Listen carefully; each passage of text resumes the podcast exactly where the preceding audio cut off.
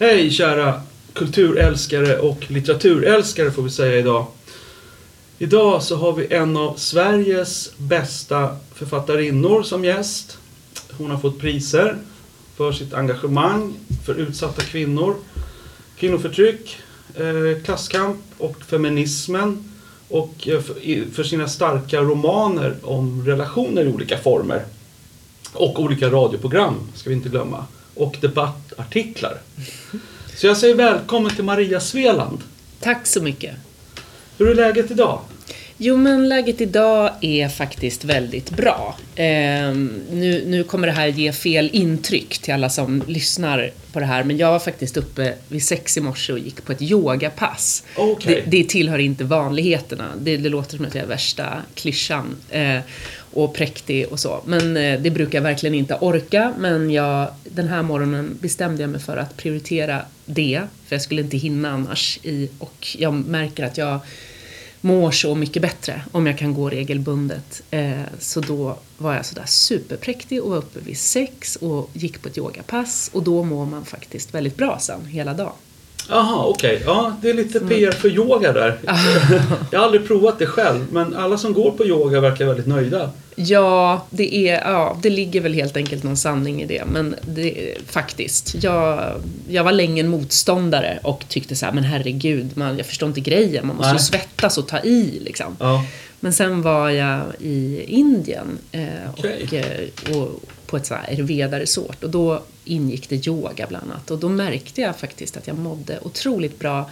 För det är så mycket mer än att bara bygga styrka och smidighet. Mm. Det är också väldigt mycket med andningen som man mer och mer har förstått hur central den är för hela hälsan. Att bara okay, att aktivt liksom stanna upp och andas djupa andetag. Okay. För det har vi problem med många utav oss. Att vi liksom i vardagen och ja. i allt som händer så liksom ligger det här uppe. Och ja. sen då att, att i 90 minuter stå och tillsammans med rörelser och sådär också mm. andas djupt. Det, det gör underverk faktiskt. Ja. Hur länge pågår ett yogapass? 90 minuter är oftast. Det är så länge? Ja, wow. ja, jag går på sån här svettyoga, så det är så varmt, mm. det är 40 grader. Aha. Så man svettas också jättemycket. Okay. Och det tycker jag också är jätteskönt. Ja. Det känns som att hela systemet drar igång. Ja, ja det är som när jag bastar. Det är ja, jag älskar att basta också. Och bada varmt. Ja, precis. Ett hett bad på vintern. Ja. Eh, yoga, är det en ny grej för dig? Eller, Nej, jag har faktiskt hållit på med det nu. Indien började du sa Sju år, ja. ja. Så, ja just det, ny grej. Nej, jag tänkte att du sa att det var inte så vanligt att du gjorde Alltså det är inte så det... vanligt det här att gå upp klockan sex på morgonen. Nej, det var det jag menade. Ja, jag, jag, går regelbundet men då är det oftast liksom kvällstid eller på helger. Ja. Men att gå upp klockan sex och gå på ett yogapass, då känner jag mig extremt präktig. Ja, det är ambitiöst, ja. får man ju säga. Ehm, jo, jag tänkte komma in på... Vi är jag brukar alltid berätta var vi är någonstans. Vi är på Södermalm här igen, som den flitiga poddläsaren har hört oss vara flera gånger. Och alltid i samma kvarter, alltid runt Medborgarplatsen eh, med dess olika kvarter. Eh, vi sitter på Marias kontor eh, vid Medborgarplatsen, så kan vi ju säga. Ja, vi, vi, kan ju säga, kan vi säga att vi sitter, alltså vi ja. sitter ju faktiskt på mitt halv, jag jobbar halvtid på RFSU. Ja, Okej, okay, det är så mycket? Ja, ja och producerar eh, RFSUs dokumentärer. Som jag gör sen, det är ganska nytt, jag har bara jobbat här sen i augusti halvtid med det här. Och det är superkul för att jag är ju i grunden utbildad radiojournalist. Jag gick mm. på Dramatiska institutet och jobbade ju under många år på Sveriges Radio. Mm. Eh, och älskar radiomediet mm. Eh, mm. och älskar att göra dokumentärer. Och sen började jag ju skriva böcker och i samband med det, med, med att min första bok Bitterfittan kom 2007, mm. då blev det så att jag eh, ville testa att, att prova och ta lite tjänstledigt och skriva ah. skriva ah. mer och sen bara rullade det på. Så sen blev det tio år som jag i princip bara har skrivit böcker. Mm. Och sen har jag liksom stundtals längtat tillbaka till radiomediet. Eh, men det har inte riktigt, ja, det har inte funnits något så som jag har varit sugen på och inte riktigt dykt upp något tillfälle som har känts tillräckligt spännande. Nej, men så okay. dök det här ja. upp och då kände jag att det här kombinerar ju inte bara då att få göra dokumentärer utan också ett av mina favoritämnen, nämligen sexuella rättigheter och sexuell mm. hälsa. Och Eh, sexualpolitik, Ja. helt enkelt, som är en hjärtefråga. Ja, de här filmerna var... Radio. Det är dokumentär, alltså Ja, det är radiodokumentärer. radiodokumentär. Ja. I P1. Nej, alltså på podden, på, på RFSUs Ah, hemsida. det är en egen podd där, Det är en egen podd liksom. Ah. Men den ligger också på Spotify och Ja. iTunes och ja, där man hittar poddar. Okej. Så man kan söka på RFSU dokumentär så kommer de upp. Och de, Mm. De tar ju upp, jag var i Kenya nu för några veckor sedan, två okej. veckor, och Ja. spelade in, träffade massa fantastiska människor, aktivister Mm. och, och pratade, gjorde intervjuer om um, ja, allt ifrån osäkra aborter, som är ett jättevanligt problem som väldigt Ja. många dör av.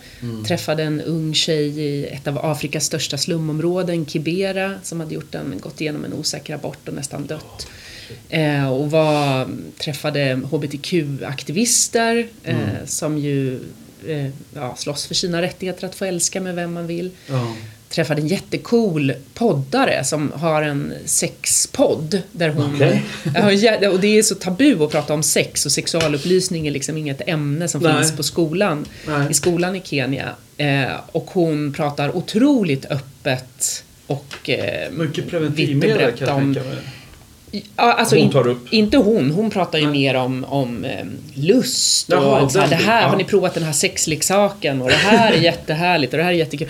Jättemodig och cool faktiskt. Ja. Och gör ju en otrolig insats därför att i ett land där det inte ingår sexualupplysning Ja men då vet ju inte ens folk hur de skyddar sig heller. Liksom. Nej, att- nej, det var det jag menade. Ja precis, jo, men det tar hon också upp. Ja. Hon tar upp allt. Så det, Eh, Ja, ja, Ja. men det där är ju jätteviktiga frågor, helt klart för hela världen. Kan man säga. Om, Ja. man vill, om man vill lyssna på...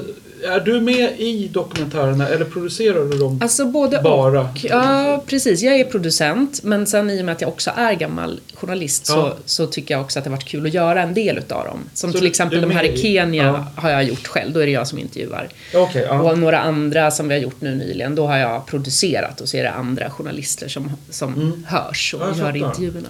Eh, kommer du ihåg när och hur det gick till när du bestämde dig för att skriva en roman? Din första roman? Mm. Hur liksom...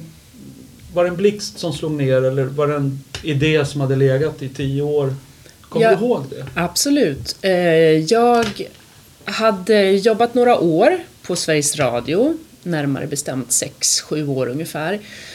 Och tyckte att det visserligen var kul men att det också var lite som att jobba i motvind. Jag tycker alltid att det stod någon redaktör eller producent bakom min axel och tyckte att de ämnen som jag ville ta upp var för eh, politiska eller så var de för personliga eller så var de för arga eller så var de helt enkelt ointressanta för våra lyssnare.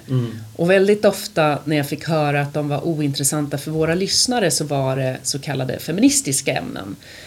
Eh, och vid den här tiden hade jag också samtidigt fått mitt första barn eh, och gått igenom hela den omvälvande processen av att bli förälder och eh, var ganska förbannad och kände mig lurad och var frustrerad över eh, att jag tyckte att det blev så uppenbart att den här, allt det här snacket om att vi lever i världens mest jämställda land och, och all den här fina jämställda ideologin tyckte jag bara var teori och prat. Men i, i, verk, i praktiken var det väldigt svårt att omsätta den jämställdheten Mm. i min egen relation. Eh, trots att jag levde med en man som också hade jämställda ideal och vi tyckte det var helt självklart att vi skulle vara jämställda och så. Mm. Ja, vi, jag kommer in på det sen. Jätteintressant. Ja. Och då eh, så har jag alltid helt skamlöst utnyttjat journalistyrket till att ställa, ta reda på saker som jag, som jag just då tänker på. Som jag, Okej, ja. Och då gjorde jag även det. Då funderade jag jättemycket på varför det var så svårt att i världens mest jämställda land ha en jämställd relation. Så att jag, Kanonfråga. Ja, alltså- Svår och komplicerad. Ja, så då eh, gjorde jag massa sådana reportage på radion. Men mer ha motst... Alltså, Var det mycket- klippradio? Nej, det var, det var, Det var några år program. innan. Det var några år innan Där som jag började det och sen Precis. Det, ah, okej. Eh, ja, förlåt. Ja. Ja, ehm, utan det här var på, på samhällsredaktionen Ja, på just det. P1. Mycket så här tendens, och, alltså reportageprogram. Ja.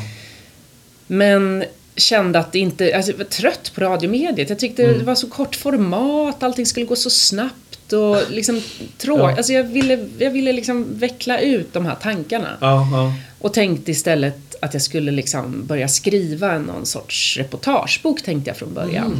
Inte Om skönlitterärt? Nej, Nej, från okej. början, för Okej. jag tänkte ju att jag är journalist och det är det jag kan. Mm, mm. Men sen när jag väl började skriva då, och då var ju det såklart så här på helger eller på kvällar eftersom att jag... Mm. När barnen sov? Ja. Ja.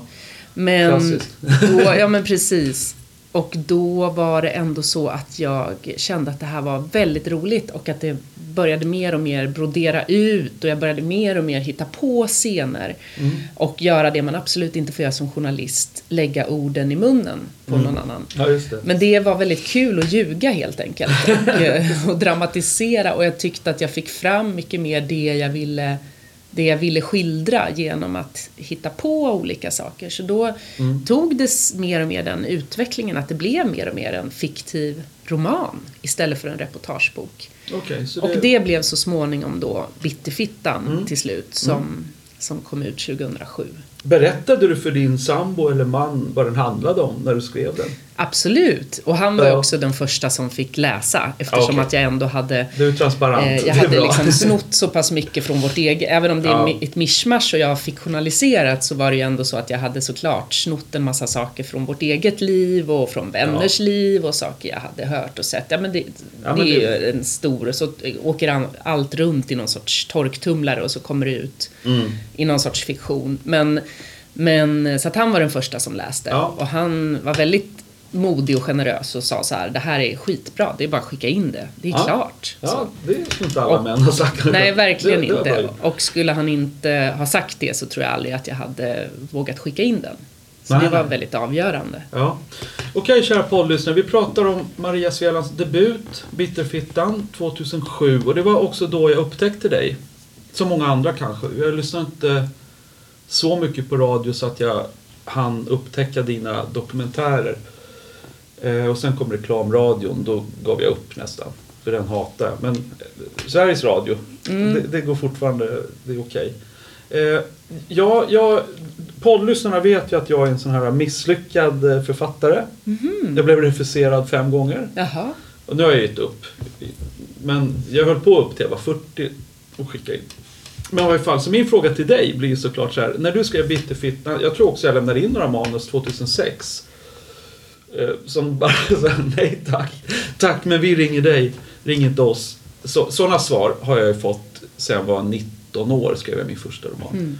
Men då när jag träffar dig Maria, då blir ju min fråga såklart så här. Var det svårt att få den publicerad? För det är ett stort förlag som gav ut den. Nej, det var det faktiskt inte. Det inte det? Eh, Jag gjorde, jag var, så här var det att jag, när jag väl då hade låtit några läsa, Mm. bland annat min dåvarande man, Mm. så kände jag, men okej, nu, nu måste jag göra någonting åt det här. Nu måste jag ju våga eh, lämna in det. Mm. För att jag skulle kunna sitta och peta på det här i 20 år till. Ja. Det, Hur lång tid tog det på dig att skriva den? mm, men det, jag kanske höll på ändå i så här, säga. två år, men inte på heltid. Jag jobbade Nej. ju liksom på Ja. dagarna. Så att, men då och då. Tog Ja, jag någon helg i. här och så. Men då hade jag ändå någon sorts grund. Så Ja. tänkte jag att det här, nu, det är ändå så pass att de kan avgöra om de vill ha det här eller, Mm. eller Berätta inte. hur det gick till. Då, det, Då- Postade du ett stort kuvert och la Nej. på brevlådan eller åkte du till förlaget? Nej, jag ringde upp tre förlag där jag, som hade gett ut böcker som jag själv tyckte var bra. Och så Ja. letade jag reda på de förläggarna. Ja. Och så sa jag, jag har ett manus här och jag undrar om du kan, om du vill ta en fika eller en lunch. Wow, Eh, det är och, så man ska eh, göra. Ja, ja det, här, det här, det här Du kommer ju- ringde upp dem alltså? Ja, det kommer inte förläggarna bli glada. Alltså de vill ju inte det. För de, då Nej. skulle de få behöva ta fiko med jättemånga. Men jag gjorde det ändå. Och då, Drivet.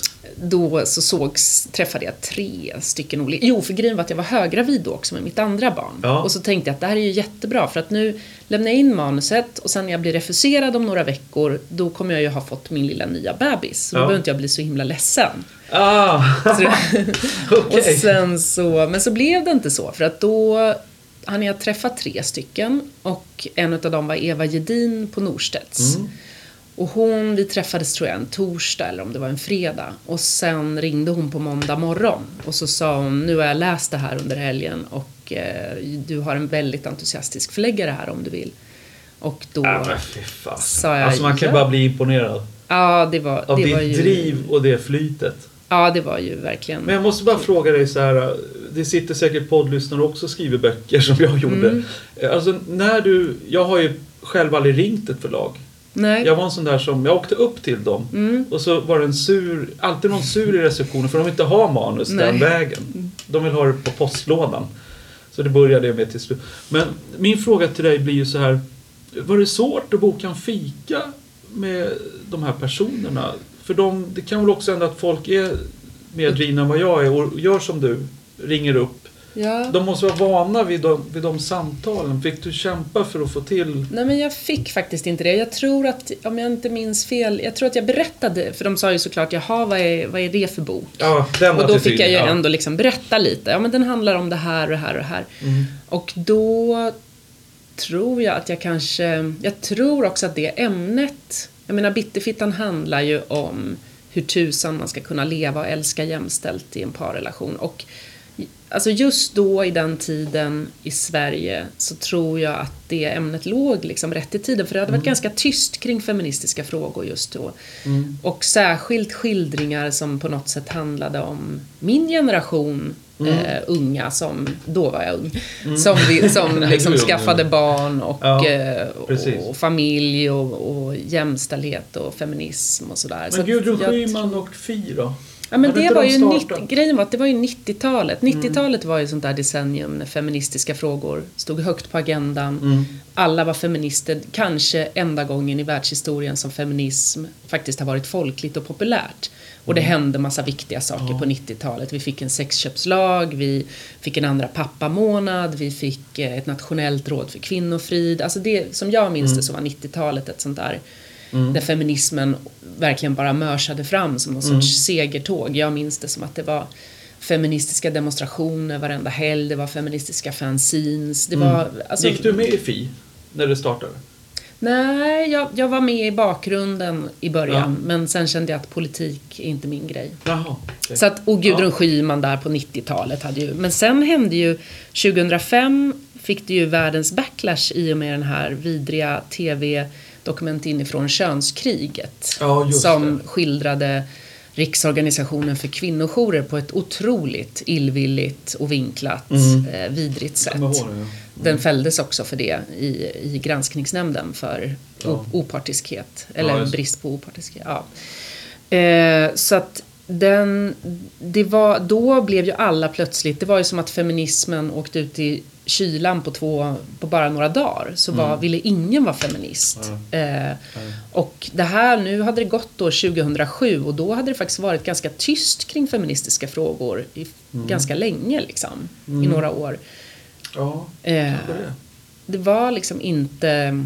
Det var verkligen Ja. inte så att det, att, det, att det fanns fullt med feministiska skribenter som skrev krönikor och så Nej. i tidningar. Och det fanns inte... När kom, förlåt, när kom den här uh, Fittstimmet-boken?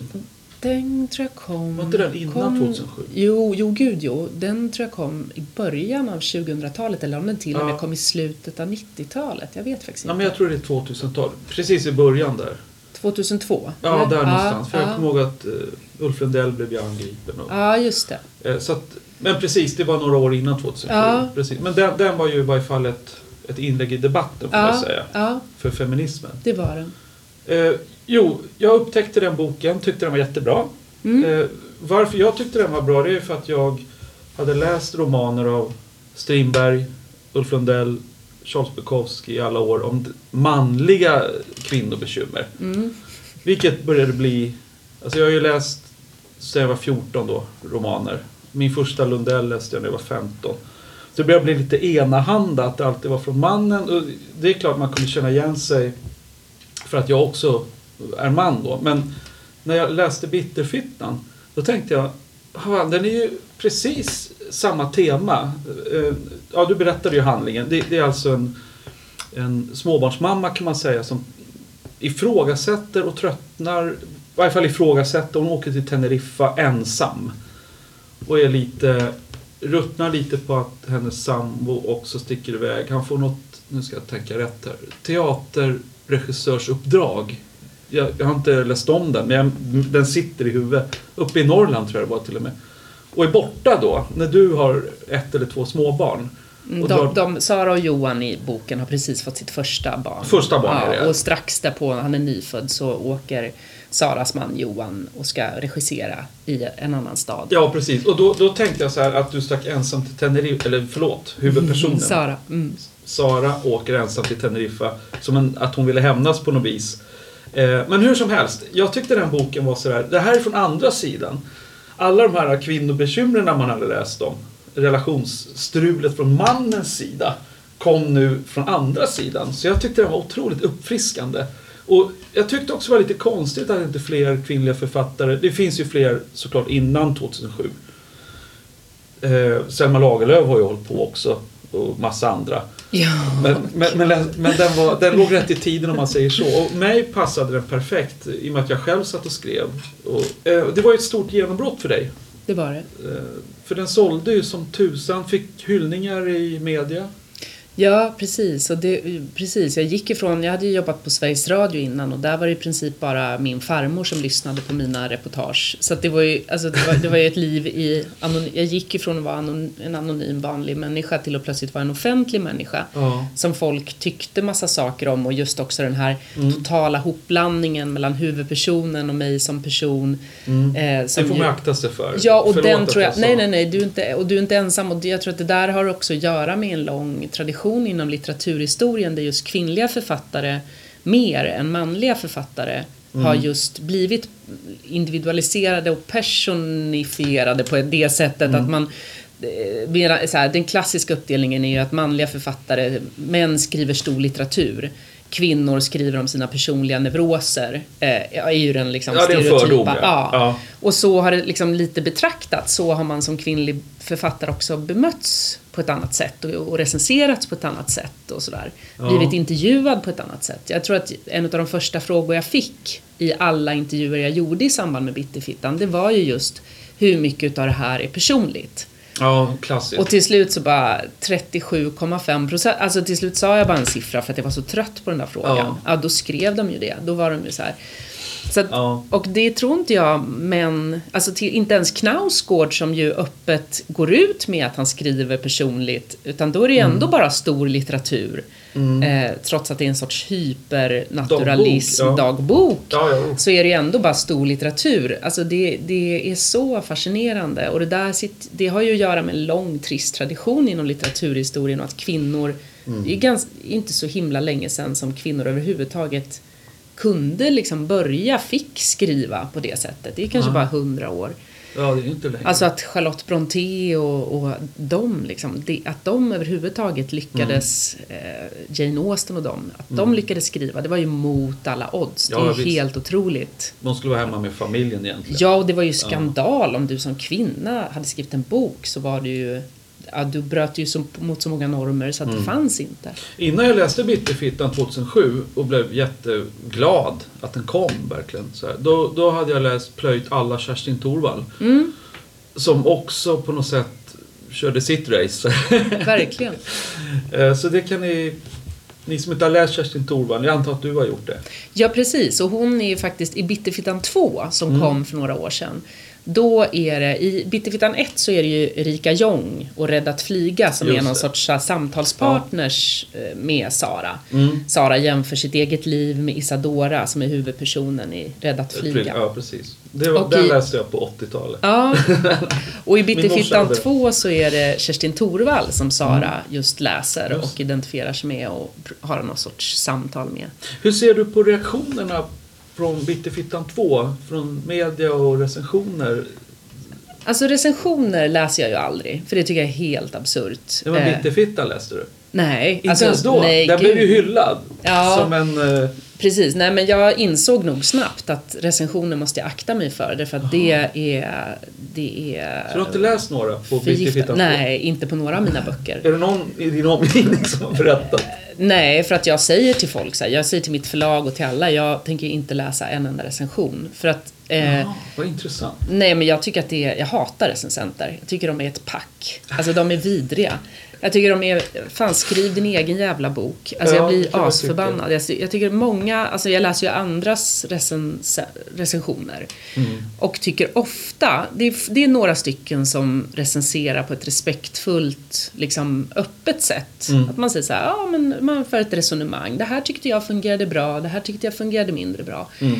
Men väldigt ofta tycker jag att många recensenter faller i någon sorts positionerande där de ska, de är onödigt elaka Mm. mot författare liksom. Och eh, teater och annan konst Musik också. också. Jag Alltså, det hatar bara att det här är. Det är så onödigt. Du Ja, kan det det. alltså fan, du du ska vara professionell. Skriv en eh, respektfull recension, även om du inte tyckte om det här liksom. Mm. Eh, och jag tänker att det, är så svårt att skriva en bok ändå. Du har, jag har så mycket egna personliga demoner som sitter på axlarna och berättar hur dålig jag är och vem tror du kommer vilja läsa det här. Mm. Så att jag, att jag då dessutom skulle addera dem med, med recens, Nej, recensenter som tycker mycket, och ja. hatar och tycker att jag är värdelös. Det, det, det, då kommer inte jag kunna skriva mer. Så att jag Nej, försöker ja. hålla mig borta från det. Undrar om det är många författare som, som, eh, som eh, utelämnar recensionerna. Det, det kanske är vanligare än vad jag vet. Jag känner ju bara två författare egentligen. Stig Larsson och en till. Mm, Men han läser ju alla recensioner. mm. Nej, det, kanske, det är svårt att generalisera. Ja, det är nog jätteolika beroende på vem man är. Jo, jag kom på en liten följdfråga här. Jag, jag är en sån där, jag älskar ju Karl Ove Knausgård. Mm. Eh, och jag såg, du hade skrivit någon ganska kritisk debattartikel om honom. Eller ett inlägg någonstans. Den här, det var en väldigt kritisk eh, grej som du skrev om honom. Om hans författarskap, ska vi väl säga. Kanske inte om hans. Vad är det du ser ner på i att han... Han har ju skildrat familjelivet otroligt mycket. Mm. Eh, trebarns... Ja, han har ju tre, nu har han fyra till och med. Och, och skildrat det i de här böckerna. För jag vet att jag, skri- jag har ju skrivit om honom till exempel i en annan artikel om att bli politiskt deprimerad så var han ett exempel på gränsen Politiskt till... deprimerad. Ja, precis. Ja. Det var ju ingen... nej, det handlar inte bara om honom. det var ingen, nej precis, Nej. det handlar verkligen inte bara om honom. Han var han- bara ett exempel av många. Ja, Eh, för den artikeln handlade om någon sorts ehm, hur gränserna förflyttas, hur kartan ritas om. Den skrev jag ju, det var, den kom 2012 tror jag. Mm. Eh, så det är ganska länge sedan nu Ja. och det var strax efter att Sverigedemokraterna hade kommit in i riksdagen två år tidigare och Ja, jag upplevde, och många med mig såklart, upplevde ju att det hände någonting då. Plötsligt så kunde saker sägas som inte skulle varit Mm. möjligt. Alltså hur en sorts politisk rasism från deras håll i och med att de plötsligt hade resurser och plattformar plötsligt började sippra ner och blev någon sorts, alltså Mm. Ja, men det- det- hur det rasismen. Ja. normaliserades. men hur kom Och då- Knausgård in där? Det var det Ja, det var ju att ha- han i en av sina böcker hade pratat om fittlandet Sverige som är så politiskt korrekt där man inte får säga n-ordet. Eh, Men det man, var en artikel han skrev i DN. Nej, det skriver han i sin eh, Min kamp. Om det är ettan eller tvåan tror jag det är. Så har han ett resonemang om det. Eh, och, eh, och det tog jag som ett exempel på, det har han säkert sagt i andra sammanhang också. Ja. Liksom.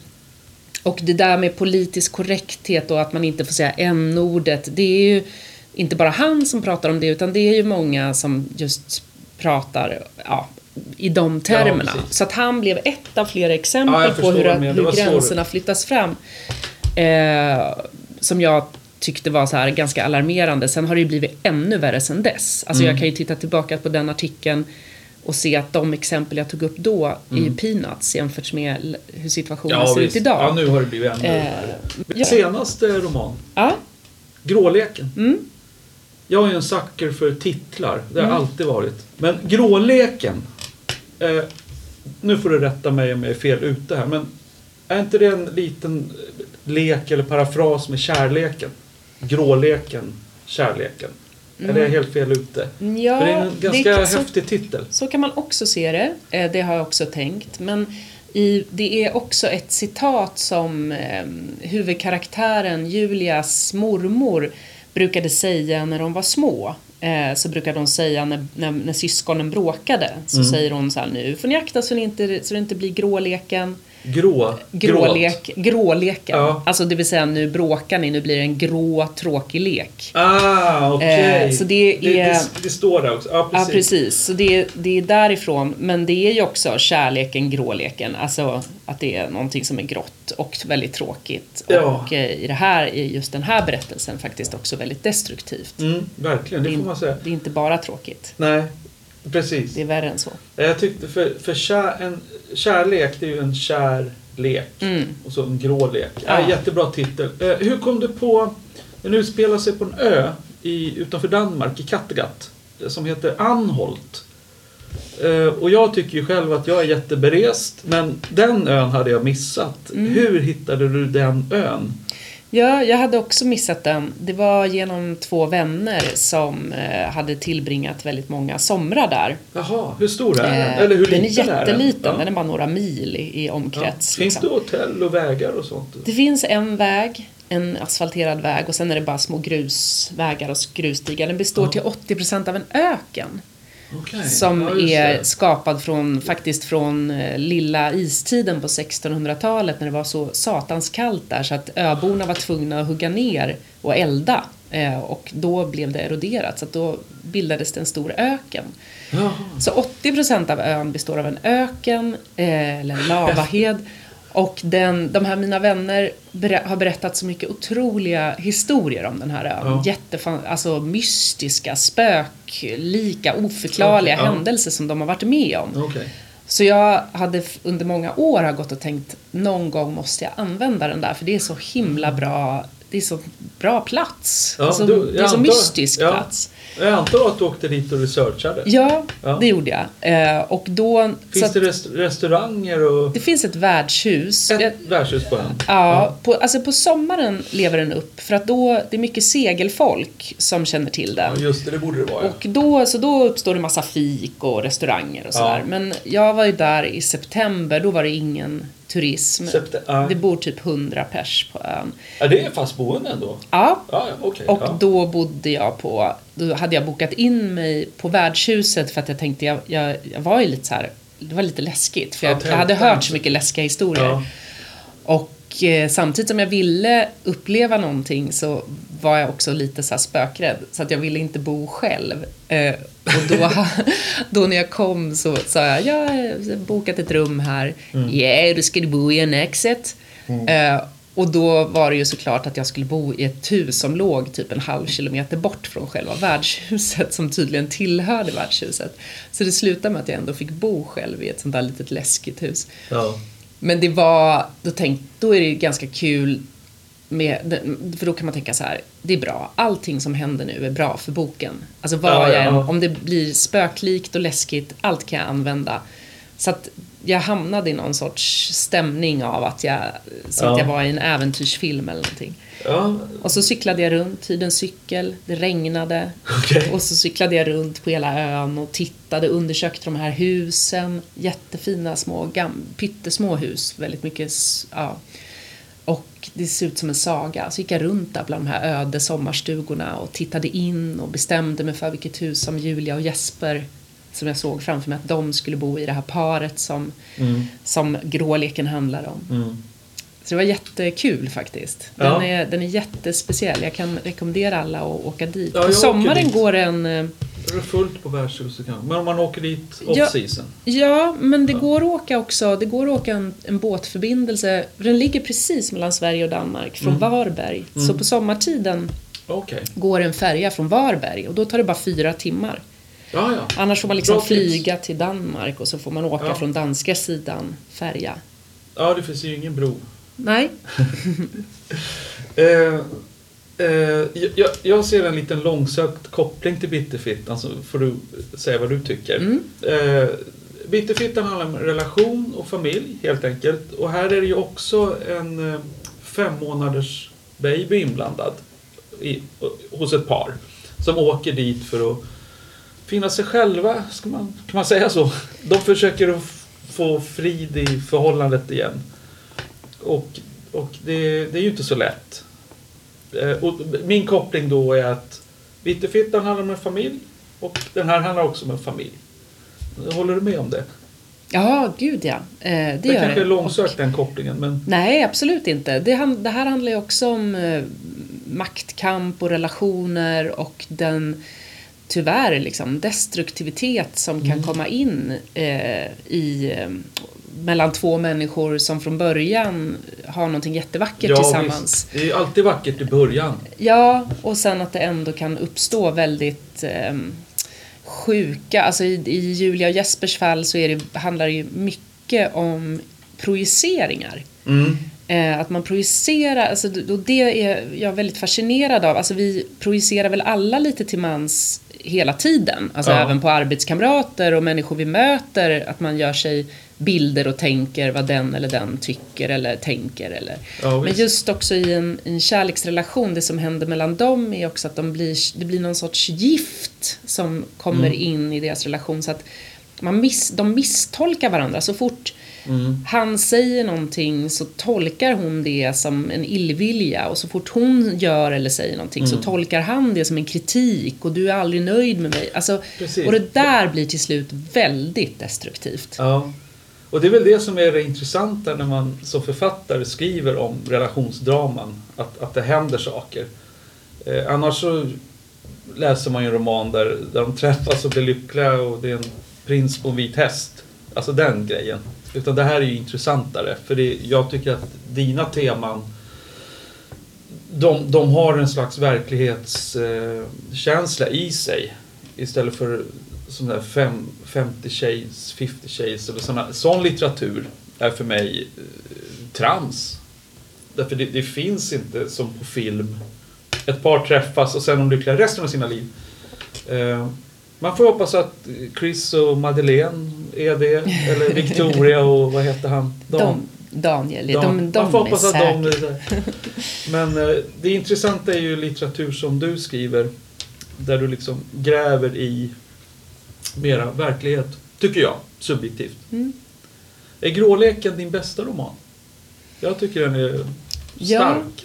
Ja, men jag, jag, tyck, jag tycker också att den, jag är väldigt, väldigt nöjd med den. Mm. Eh, och jag tycker, alltså det är flera som har sagt det att, ehm, att, ja, men att den, är, den skiljer sig lite i språket och formen från mina andra böcker. Och jag menar, det vore väl kon- jag har ändå skrivit böcker i tio år, det vore väl konstigt Ja. om man inte, man lär sig ju massa varje gång Ja. man skriver en bok. Gick du en skrivarskola? Nej, det Nej. har jag tyvärr aldrig gjort. Jag det skulle varit väldigt roligt, men jag har inte gjort det. Nej, inte jag heller. Det var därför jag blev refuserad. Ja, ja nej. Nej, men det kan nog vara jätteutvecklande tror jag. Fast jag gick ju DI och det är just ju väldigt utvecklande. Alltså det är ju också en konstnärlig... Mm. Vi jobbade ju jättemycket med dramaturgi och språk och Mm. eh, ja, hur man, hur, man, hur man skapar en berättelse och så. Ja, ja, precis. DI. Dramatiska institut. Ja, jo jag vet. Jag Mm. funderar på om det var den Stig Larsson gick. Jo, han gick den också. Re regi. Just det. Regibit. Fast några år innan mig tror jag. Långt tidigare. eh, författare som var mitt första drömyrke. Eh, sen kom musiker och det, det gick ju lättare. Men det kallas för världens ensammaste yrke. Eh, sen tusentals år säkert. Eftersom författaren sitter ensam på sin kammare och skriver. Så Maria, hur gör du för att inte den här isolationen, isoleringskänslan ska uppstå som författare? Nu har du ett halvtidsjobb här, det kan jag tänka mig socialt. Ja, det är det ju. Det är någonting helt annat. Men om vi Eh, säger när du skrev på heltid bara. Mm. eh, Hur, Jag gjorde det i tio år Ja faktiskt. visst. Hur gjorde du för att bryta det här? eh, Men jag är, jag är så sjukt social. Alltså det är därför jag till exempel inte kunde sitta på... Eh, jag, hade, jag hyrde ett jättefint litet skrivarrum till exempel på ett ställe som heter Slaktargården. Massa olika trevliga människor som gör film och skriver och allt möjligt. Eh, Ja. Och jag kunde faktiskt inte... Det, det slutade med att jag märkte att när jag behövde skriva så satt jag hemma och när jag ville vara social så gick jag dit. För att när det är... Jag är så liksom, socialt tillvänd så att jag, och jag har ett jag har väldigt mycket vänner, jag, har, jag umgås väldigt mycket med, det gre- händer grejer nästan varenda kväll. Så ja, jag, ja, du är social. så att jag är väldigt vänner. social. Ja. Men jag har också en stark sida som är väldigt introvert. Där jag just älskar att få bara gå in i tystnaden och eh, eh, sitta och pilla med en text och Mm. inte bli störd, inte behöva träffa någon, inte behöva... För jag har svårt Nej. att stänga av människor om det finns en människa i rummet. Mhm. Vissa kan ju göra det. Ja, Och ja, bara det där här, känner jag igen. Du är där och du, jag sitter här och skriver men du är där. Det kan inte jag. Jag måste vara Det är svårt att stänga helt- av. Gud vad jag känner igen det där. Ja. Det är svårt. Ja. Vissa kan det. Ja, Ja, så att jag måste vara helt fysiskt själv Ja. och jag njuter. Alltså jag tycker det är underbart. Det är också ett sätt att ladda batterierna, jag känner mig helt... Och sen tycker jag det är skitkul att träffa en vän eller eh, barnen eller vad Ja. det nu är som händer Ja, liksom, den, eh, på kvällen. Men, men eh, jag, har, eh, jag har ett litet torp också som jag hyr eh, som ligger en timma norr om Stockholm.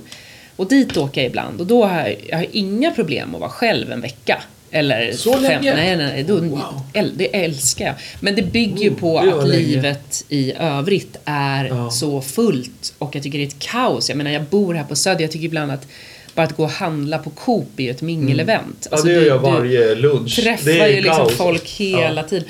Så att det, är, det pågår ju här liksom Ja. på gatorna och då få sticka iväg till det där öde och tystnaden, det tycker jag är otroligt befriande. Men jag skulle inte vilja ha, alltså det är variationen som Ja, är jag nyckeln. förstår, ja. Jag älskar båda, men jag behöver båda. Jag förstår. Så när du skrev på heltid och skrev du på dagtid, träffade vänner på kvällarna? Så kan man säga. Så löste du. Mm. Ja, det var imponerande. Torpet, en vecka ensam. Alltså, Det, jag, det varit- fixar, ja. jag fixar två dagar, sen, sen måste jag träffa någon. Ja, jag, Det var ju riktigt imponerande. Ja, gud, när jag njuter. Och på somrarna bor jag ju där. Då kan det ju vara Ja. faktiskt nästan två veckor. Men då bor du inte ensam på sommaren. Nej men jag har ju barn på halvtid. Ja, ja, jo, precis. tre ungar med Ja, två pappor på halvtid. Så att då är det, eh, kan det ju vara liksom två veckor är de hos mig, sen kan de vara två veckor hos sina pappor. Och då, är jag ju, då kan jag vara där två veckor själv. Ja. Skriver du mycket då på torpet? Ja, jag får ja. jättemycket. ja, det är inget. Stör direkt. Nej, är Har du nära till närmsta granne?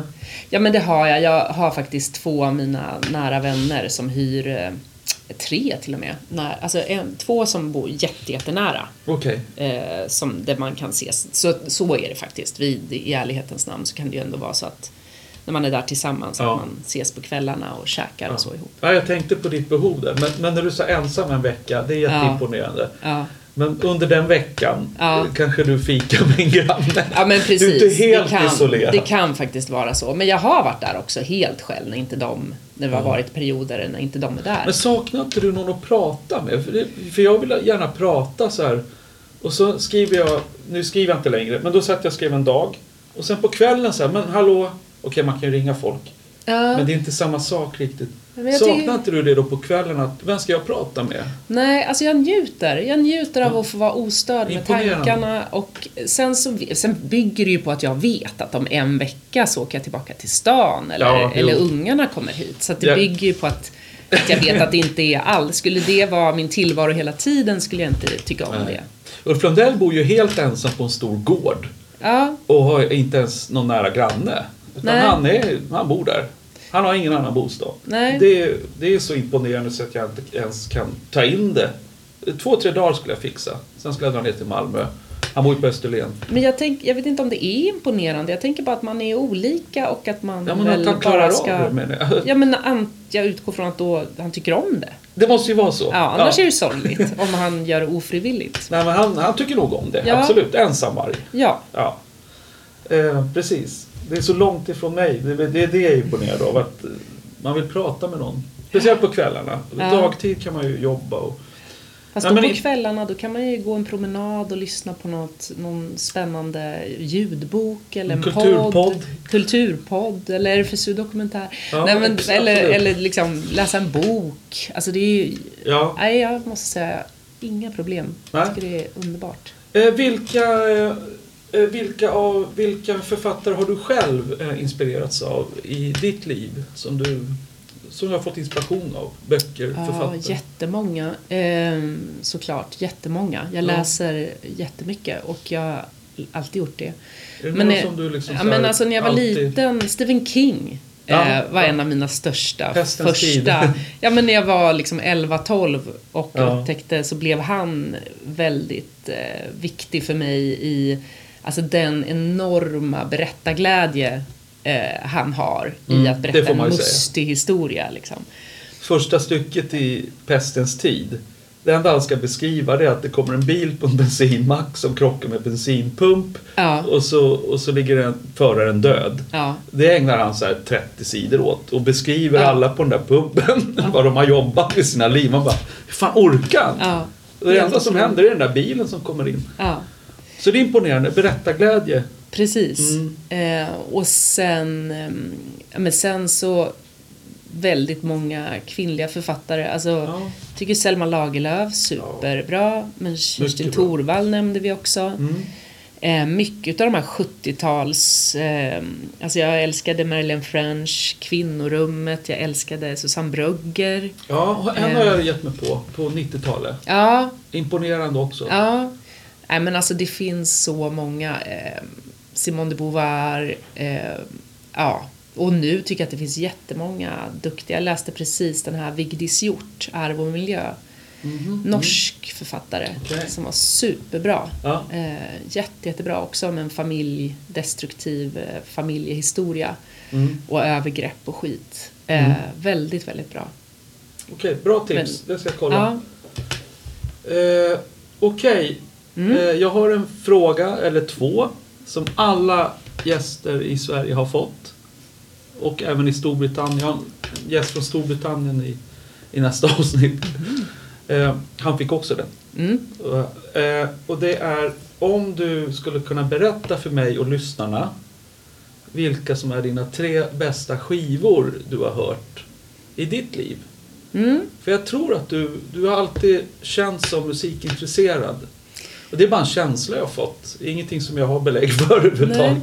Ja men det är jag. Eh, jag lyssnar mycket på musik. Eh, men ja, alltså då skulle jag säga det blir ju liksom också vilka man har lyssnat på nyligen. För det är så må- alltså det, jag tycker det där går i perioder. Man har olika favoriter i perioder. Men, Ja. men en sån där skiva som jag märker att jag hela tiden återkommer till.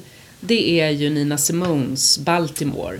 Okej. Den har jag nog lyssnat på ja, i över 20 års tid. Jaha, vad Eh, intressant. och hon är ju död. Ja, är, ja hon, har hon dött? Jo, det har hon gjort ja. Ja. Ja, det är jätteintressant Ja. val. ja jag, tycker, jag älskar Nina Simone. Ja, Och en annan skiva som jag också återkommer till jättemycket det är faktiskt Hindi Sara, Handmade. Eh, som kom för några år sedan, eller den kom tror jag 2010. var kom hon ifrån? Hon är berber, kommer från eh, alltså, eh, Nordafrika men uppvuxen i Paris tror jag. Ja. Eh, är så nomadfolk. Mm. Men är, sjunger på franska. Eh, Alltså så grym. Den Mm. skivan. Jag skilde, jag, den kom precis samtidigt som jag skilde mig. Mm. Och då blev den, den, den råkade liksom sammanträffa med det så att den blev en sån där du vet som man nästan håller i handen. Ja, Som man skivor finns det. måste liksom Absolut. lyssna på Ja. varje dag. Det är flera som bot. gånger. Ja, ja. visst. Så den har varit en sån där, och den tycker jag, alltså jag lyssnade sönder den. Nu blev jag nyfiken på den. Så den var jag tvungen jag sen, sen var jag tvungen att ligga liksom. Mm. Men, men den kan jag också fortfarande återkomma till och tycka att den är sjukt bra. Ja. Varenda, varenda låt. Re- Alltså. Repetera namnet en gång till. Hindi Sara, Hindi alltså. H-I-N-D-I Ja. och så Z-A-H tror jag det är, R-A, Ja. Sara. Tack för tipset Maria. Ja. Och den tredje då? Ja, den tredje, alltså då skulle jag... Tänk dig hela ditt liv. Ja, Så du var hela liten mitt flicka till idag. Ja, just det. Eh, ja, alltså det, det är klart. Men jag tycker inte jag lyssnade så himla mycket på musik när jag var ung. Jag tycker det har kommit mer. Jag, Lyssna när du skriver. Eller har du tyst? När nej, numera har jag tyst. Jag Ja. hade musik faktiskt ett tag i början. Men nu, det har blivit, gått över till tystnad faktiskt. Mm. Eh, men jag, jag måste säga att jag tycker de här, alltså jag älskar Arne Brun, eh, Frida Hyvönen, Mm. Ja. Sara Klang, Och Sara First Klang. Aid Kit, alltså de här svenska. Jag tycker de är helt fantastiska. Ska vi säga Sara Klang? ja, Sara, Henne har underbar. jag precis upptäckt och bara Alltså, älskar hela det albumet Ja. är ju så här varenda låt också. Och vilken röst! Ja. Så Ja, vad fantastiskt. kul att du också... Men ja, även eh, Arne Brun och Frida Hyvönen, de, alltså, Ja, och First Aid Kit, deras har jag också lyssnat galet mycket på. ja. Så jävla bra. Jag, har en, jag har också en favoritskiva med Frida som jag inte kommer ihåg vad den heter. Den kom 2009. Eh, då sjöng hon på engelska fortfarande. Ja. Ja, men vad roligt. Det är dina tre Ja. skivor som du har i ditt liv alltid. Ja, sådär som jag som jag lyssnar väldigt mycket på. Sen har jag såklart massa, massa andra också. Vi säger att den tredje var Sara Klang då. Så är vi i samklang. ja, för jag, jag älskar också den otroligt mycket. Det är nyligen jag, jag upptäckte henne på Grammisgalan. Mm. Att hon var nominerad där. Jag minns inte, hon kanske vann till och med. Årets nykomling. Jag vet inte. Eh, den sista frågan till dig Maria, Mm. tror jag att det blir. Eh, de tre, kan du nämna tre av dina bästa konserter som du har sett i ditt liv? Mm, jag tror det, men vet du, alltså, om jag ska vara helt ärlig, konserter är verkligen inte min grej. Musik, musik är så här, det gillar jag. Ja. Lyssnar mycket på musik, men eh, jag måste faktiskt säga att jag sällan tycker det är kul att gå på konserter. Så har jag börjat känna sista Ja. fem, sex, sju åren. Jag har aldrig varit någon så Men här... när du var 18 då? Nej, alltså jag, du vet, jag åkte på festival, Hultsfred, Roskilde. Ja. Och grejen var att det, det jag märkte, det var ofta så här, ah, pliktskyldigt gick man och såg någonting för att man skulle se någonting. Och sen var det Ja. ändå så här, var jag mycket mer intresserad av att prata med folk och umgås. Ja, det sociala Jag längtar. Och så Ja. är det fortfarande ofta om jag går på en konsert. Då kan det vara så att, mm, ja, det här är bra. Men sen det jag längtar efter är så här efteråt när vi ska ta ett glas vin och sitta och prata. Eh, Dit har jag också börjat komma. Jag liksom tycker, kan man inte bara klara snart? Ja, men, men jag, vad jag har ju jag några... Eh, så, så generellt, jag har inte varit på jättemycket... Jag är ingen konserttjej. Jag har inte varit mycket på konserter. Men jag har ändå några konserter som jag ändå minns väldigt starkt. Och Mm. en av de första, det är faktiskt Jakob Hellman när han kom, vad det nu var, 88, 89 Mm. med... 89. Ja. Då var han i Örebro som jag kommer ifrån. Då kunde du ha sett mig. Nähä, Jag provspelade för honom inför den turnén. nähä. Ja. Men du var inte med eller? Jag fick inte jobbet. Nej, vad tråkigt. Per, Perssons Pax basist fick vi se. Han är svinduktig. Magnus. Ja, ja. Vad roligt. Och Jakob då var, det fanns ett ställe, Örebro är en liten skitstad. Mm, där har jag spelat. Ja, På Magasinet. precis. Ja. Rockmagasinet. Yes. Det, det finns inte längre. Men Nej. när jag var ung då på 80-talet fanns det. Och det var en alternativ liten scen där de tog in lite så här, ja, lite smalare band Mm. Ja, och ja, lokala visst. förmågor. Men han kom dit. Ja. Och det var ju ganska intimt. Det är ingen Det var stor... intimt ställe. Ja, Det är ingen st- och det- Härlig rockklubb Ja, jag. jättebra. Och eh, det var ju jättestarkt. Jag, Mm. Det var ju också sån här, fan, det var ju ett album som jag lyssnade på extremt mycket apropå Mm, när jag var ung. Ja. Nej, den var Fy fan vad bra. Ja. den Konserten, var hela, ja. ja. och hela det albumet. Vad heter den? Och, det Och himlen. him- det stora och Jakob havet. Hellman och Det stora havet. Ja. Precis. Jätte- Mycket bra skiva. Så den konserten. Den konserten och Ja. sen kommer jag ihåg en annan konsert som också alltid kommer finnas kvar. Det är när jag var och hälsade på en god vän i New York, Joshua Mer. Och vi var där flera, några arbetskamrater från eh, det, den radio eh, Filt, ett produktionsbolag som jag jobbar på. Och Joshua hade jobbat där och han Ja, han hade fixat biljetter till Anthony and the Johnsons på, Johnsons på eh, Apollo Theater i Harlem. Såg du det? Och då kom jag, pla- mitt, de andra hade åkt dit, de hade kommit före mig, något dygn före mig. Ja. Så jag kom själv och så var det liksom försenat så att jag tog en taxi direkt från flygplatsen till Apollo Theater och Mm. kom liksom med väskan. Då kände jag mig väldigt rock'n'roll. Att man Ja. kommer så direkt från flygplatsen och sen bara upp dit, hinner se ändå liksom halva konserten. Ja. Och han är också otro... Alltså också ett, en artist och ett, ett, flera album som jag älskar. Ja, Mm. jätte, jättebra. Mycket bra. Och sen vet det tusan, alltså jag var på så här, de här stora konserterna, jag har varit på så här Dolly Parton, det tycker jag, det är, jag älskar Dolly Parton men det är liksom tråkigt. Jag var nu senast, skulle jag och Lou Kauppi, en god vän, gå och se ehm, Beyoncé och Jay-Z nu för Ja. ett år sedan i juni. Jay-Z.